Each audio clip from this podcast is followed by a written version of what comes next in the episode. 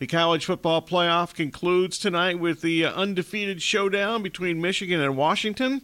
Out to the KDUS hotline we go. We're now joined in the Sports Zone by Scott Scott Eklund, uh, who covers the uh, Washington uh, football program for Dawgman.com. And Scott, good to have you on the show. Washington football kind of a mess. Not kind of a mess. It was a mess after going four and eight during the Jimmy Lake uh, Jimmy Lake fiasco. That was after he tried to succeed Chris Petersen. Uh, then in comes Kalen DeBoer, eleven and two last season, fourteen and zero heading into the night's national championship game. Other than adding Michael Penix Jr., what's been the most impressive thing about DeBoer's seemingly quick Washington uh, ascent to the national championship game here? Well, I, I I think it has to be the the culture he's created where I mean these guys just don't give up. Back in 1995, the Mariners when they went on their magical run to the, their first playoff ever and they had this thing called two outs so what? you know, and for Washington it's uh one score game, so what? We're going to win it. And they they just have this mindset that they're going to win any game that is close and they're battle tested. They all know this and I think it's just um, something that the coaches, a belief that the coaches have instilled in a team that, like you said, was kind of reeling after going four and eight and and kind of being listless and not knowing the direction of the program. Kalen DeBoer has come in and really guided them in this direction and, and focused them on the on the ultimate prize, which is a national title.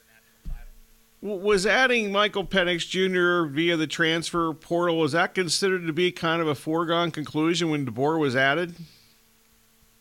Uh, actually, no. Um, so uh, Jake Haener was a very successful quarterback under Kalen DeBoer, and he had actually signed and played two seasons. Um, he never really played; he was a redshirt, and then I'm sorry, he just was here one year and then he left right before the start of what would have been his freshman se- his redshirt freshman season because Jake uh, Eason was named the starter, and then he signed with uh, Fresno State, and he was with um, Jeff Tedford, and then uh, Kalen DeBoer was his head coach, and Kalen DeBoer led him to his best seasons as a collegian. Well, he was ready to come back and transfer back to Washington for his senior season, but because of the way things kind of fell into place and Michael Penix was available and Jake Haener wasn't available, going to be available for spring ball, Michael Penix was.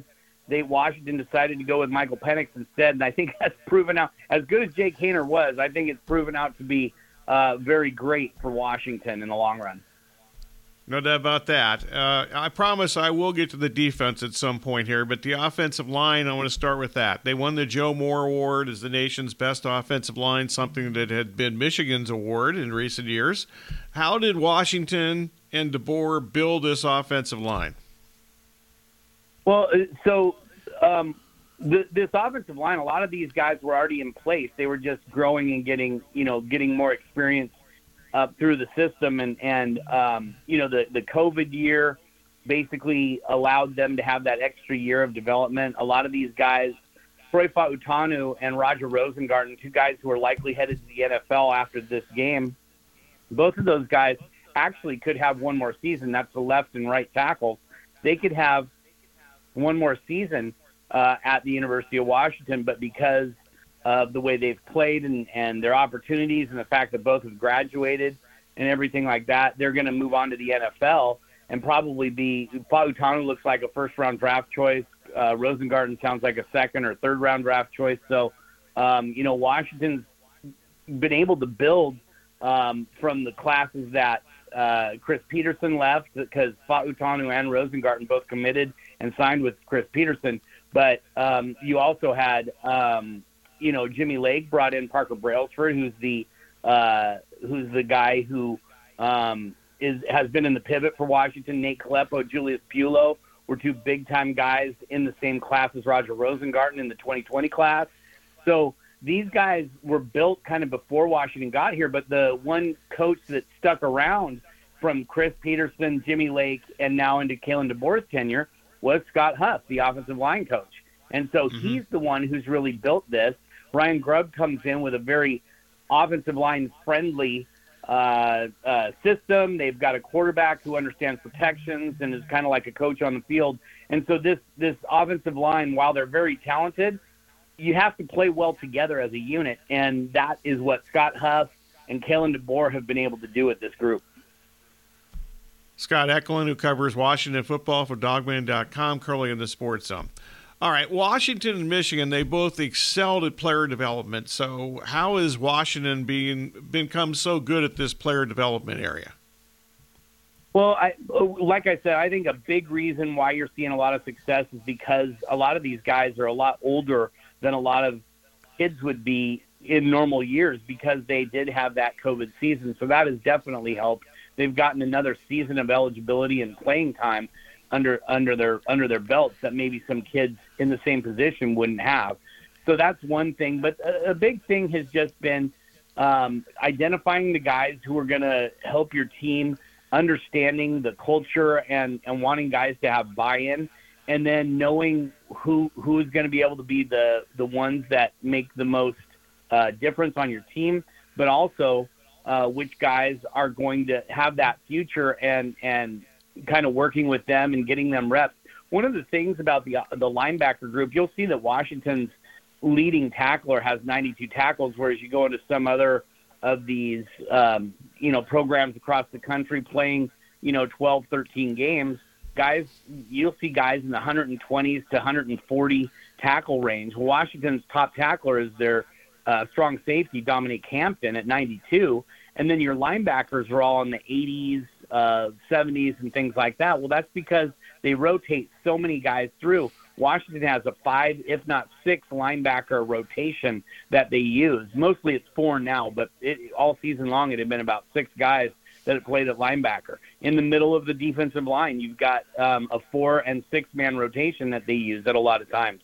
The edges with Bralen Trice, Zion Tupuola-Fetui, you know those guys all rotate quite a bit as well with with uh, some of the younger guys that they're trying to develop. So a lot of it has been about getting these guys reps, allowing them to develop, and then um, putting them in in game situations that aren't just mop up duty. They're putting them in against the first units of other teams, and that's allowing them to get very significant reps. They do that with the wide receivers, the tight ends, even the running backs. So the offensive line has seen some rotation in but mostly it's been the same five guys that have played. But but um, you know the way they've developed this team has been to get them reps during the game. From afar, which is basically my viewpoint here, it, it kind of seems like the Washington offense in 2023 uh, evolved here some. They went from you know, you know basically almost all pass. It seemed like they're chucking it down the field a lot to more balance and Dillon Johnson running the ball. Is that an accurate assessment on my part? Yeah, well, um, so are you talking early on in the season, and as the season progressed, that's kind of how it works? Is that what you're talking about? Yeah. Okay. So with Dillon Johnson, when he showed up at Washington for spring ball, he had a knee issue that he was dealing with, and he dealt with that all through the summer, all through spring ball. Or I'm sorry, spring ball and fall camp, and even into the start of the season. He did start um, in their first game against Boise State, but then he missed the Tulsa game because he was dinged up, and then he played sparingly in those first few games.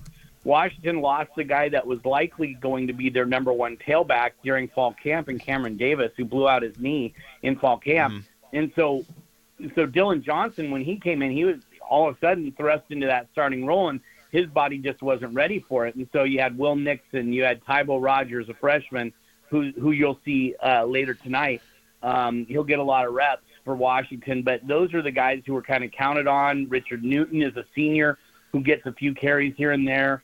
Um, Sam Adams, if he's healthy, he wasn't healthy for the last game. We'll see if he's healthy for this one, but he's another guy who could see some reps. But Dillon Johnson didn't really get a lot of reps until it was really the Oregon game that he kind of had his breakout game for Washington when he rushed for um, 100 yards on the nose. That was his first 100 yard game, and then after that, he's just really come on. You know, the USC game is one everybody remembers when he rushed for 252 yards or something like that, and three or four touchdowns, and just has a and on a huge stage against Caleb Williams. But it's really been his consistency all through the season, and then against Oregon in the um, conference title game, he just um, just abused the defense for Oregon.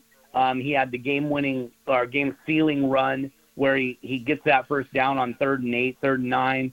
Um, you know, slides down and, and ends the game basically, and and and then against uh, Texas, he didn't do very much. You know, he had a couple touchdowns, but he had 49 yards on. I want to say it was like 16 carries.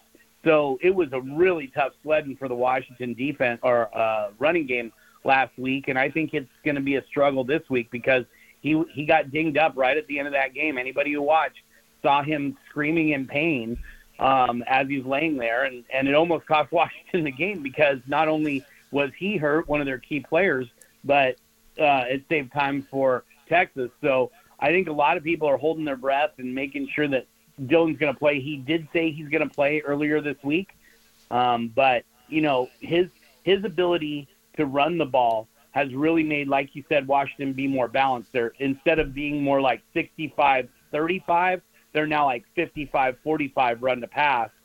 But if Dillon Johnson can't run the ball, then Washington's going to become one, much more one-dimensional, and I think that's exactly what uh, Michigan is hoping for along those lines, you know, the, the Washington offensive line, how do you see them matching up against the Washington defensive front, which obviously, you know, kind of had its way against the Alabama offensive line last week?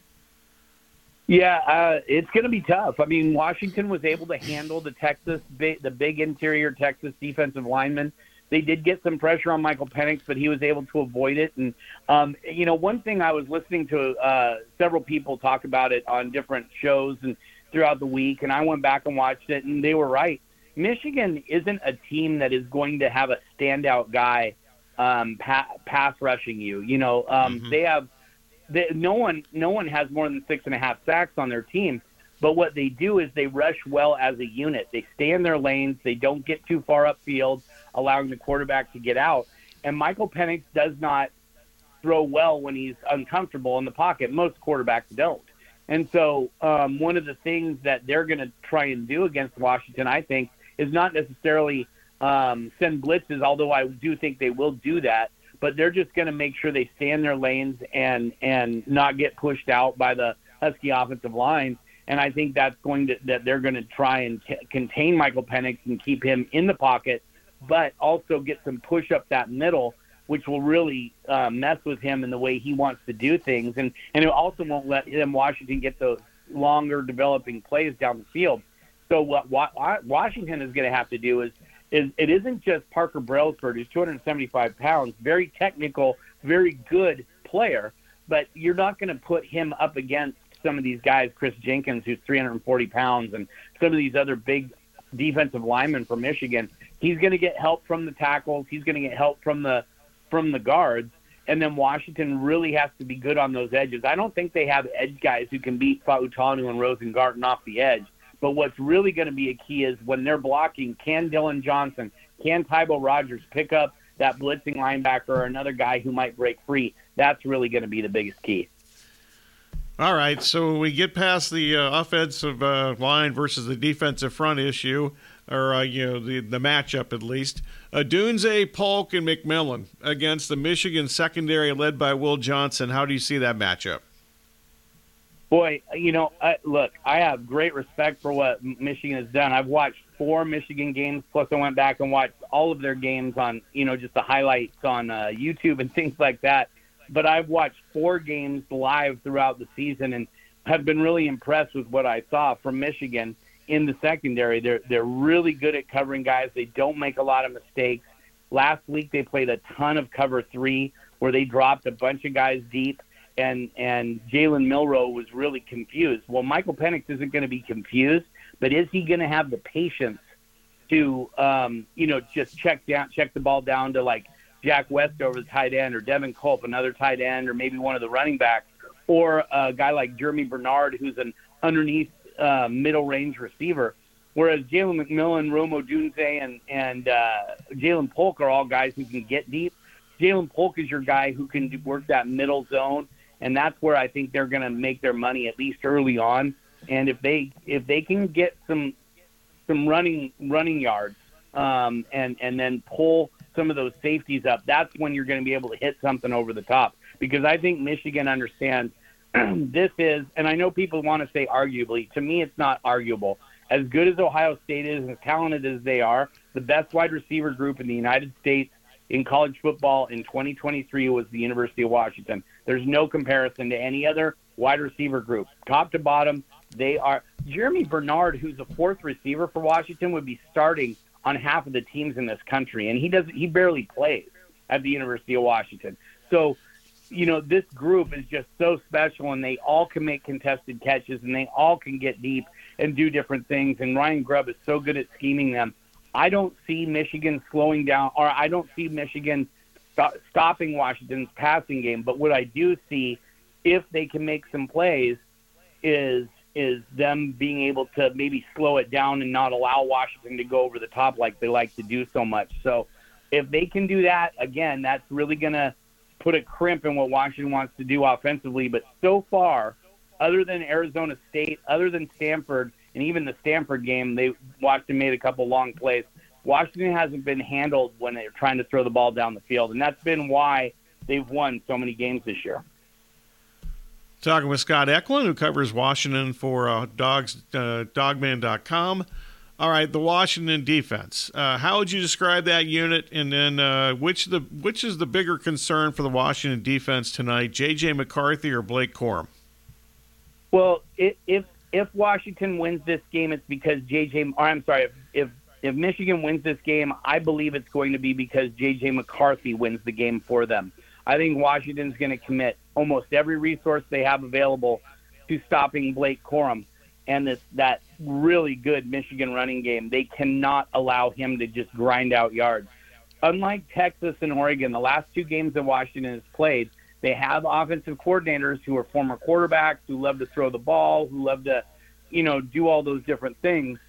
Well, Jim Jim uh, Harbaugh is a is a former quarterback but he has no problem running it 40 times, 50 times in a game if it's working.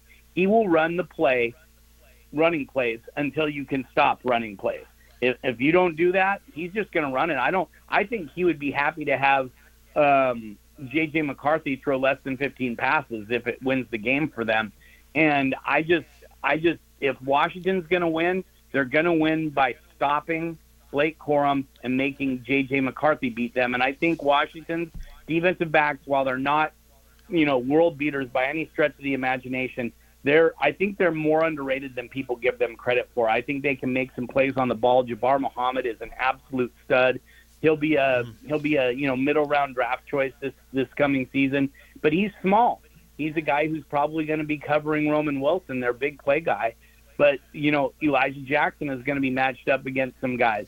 Asa Turner, Dominic Hampton. Those are guys who need to be in coverage and playing well. They did really well against Texas all the way until that last drive uh, last week. And I think if Washington's going to win, it's got to be um, stopping Blake Corum and making plays on the ball. And J.J. McCarthy, who is not a bad passer by any stretch, but he he is the lesser of the two evils that Washington has to choose from. Okay, Washington's won its last 10 games decided by 10 points or fewer. How do they win all these close games? Well, you know, I kind of it kind of goes back to the belief these these coaches have instilled in them. It doesn't hurt that you have arguably the best quarterback in the country. It doesn't it doesn't, it doesn't uh, hurt that you have a experienced offensive line who can you know grind out games at the end if you need them to, and it doesn't help that it doesn't hurt that Washington's coaches have done a really good job of scheming um, on the at halftime and coming out with adjustments and allowing their defense, which against you know uh, USC, I think they gave up uh, 42 points. They only gave up 10 points in the second or uh, seven points in the second half against USC, and and after after just being shredded by USC in the first half. So you know, there's so much that goes into it. There's so much game planning that Washington has to do and, and, and everything like that. These coaches have just instilled this belief that, hey, close game, who cares? We're experienced. We've done this before. We'll do it again. And that's where Washington is right now. And I think their mentality, these guys are razor sharp when it comes to winning close games. Uh, uh Michigan ended up beating Alabama in a very close game last week but that was one of their first close games, other than the Ohio State game. Washington has experienced this for the last basically two and a half months of the season. And so Washington is very battle tested. I think if it comes down to a close game at the end, I think Washington that's advantage Washington for sure. Okay, so bottom line, who wins tonight? well, I'm not going against the Huskies because I've gone with them all season, even when I thought there was a good chance they could lose. So um, I just really thought, I just really, there were several games that I was like, oh, I'm so used to, I'm so used to Washington being beaten by these good teams that I, I want to pick these other teams, but but I went with Washington and I'm going to stick. I'm going to go with the girl, you know, go with the one that brought me here, you know, and um, so I've got Washington. I, I think I picked it 38-31, uh, Washington. Scott, we appreciate it. Good stuff, and uh, we'll uh, look forward to talking to you in the future. Thanks. That sounds great. You guys have a good one and uh, enjoy tonight. It's good. It should be a good matchup. Yeah, hopefully so. That's what I'm pulling for as much as anything. So Scott Eklund, excellent stuff there. Covers uh, the covers Washington